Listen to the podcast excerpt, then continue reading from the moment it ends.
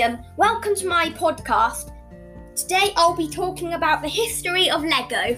I hope you enjoy. Today, the Lego name is one of the biggest and best loved brands in the world. However, even the Lego group had its humble origins in a village carpentry shop over 100 years ago. It all started in a little workshop in Billund, Denmark in 1916 when Danish master carpenter Ole Kirk Christiansen set up a business building and selling houses and furniture. When the Great Depression threatened to close his carpentry shop for good, Ole turned his skills to creating a range of beautifully crafted toys for children. These playthings included yo yos, wooden blocks, pull along animals, and vehicles of all kinds.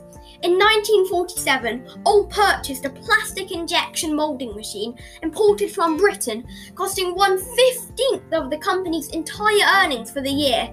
Plastic toys were expensive to manufacture, but the risk paid off.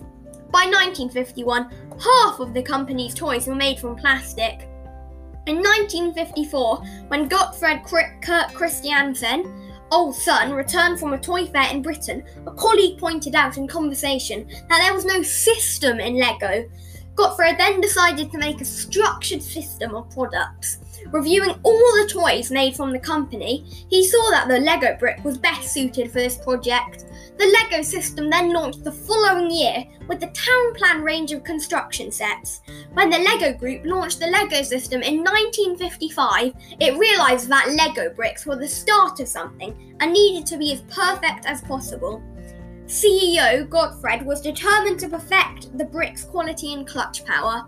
At 1:58 p.m. on the 28th of January 1958, he finally submitted an application in Copenhagen, Denmark, for a patent for the new and improved Lego brick. This basic 2x4 Lego brick offers almost unlimited play possibilities. Today, Lego remains one of the most popular brands of for adults and children alike all over the world. It covers themes from films, books, and with endless play possibilities, I think it's here to stay. Thank you for listening. Be sure to tune in next week for some amazing LEGO play themes. I hope you enjoyed.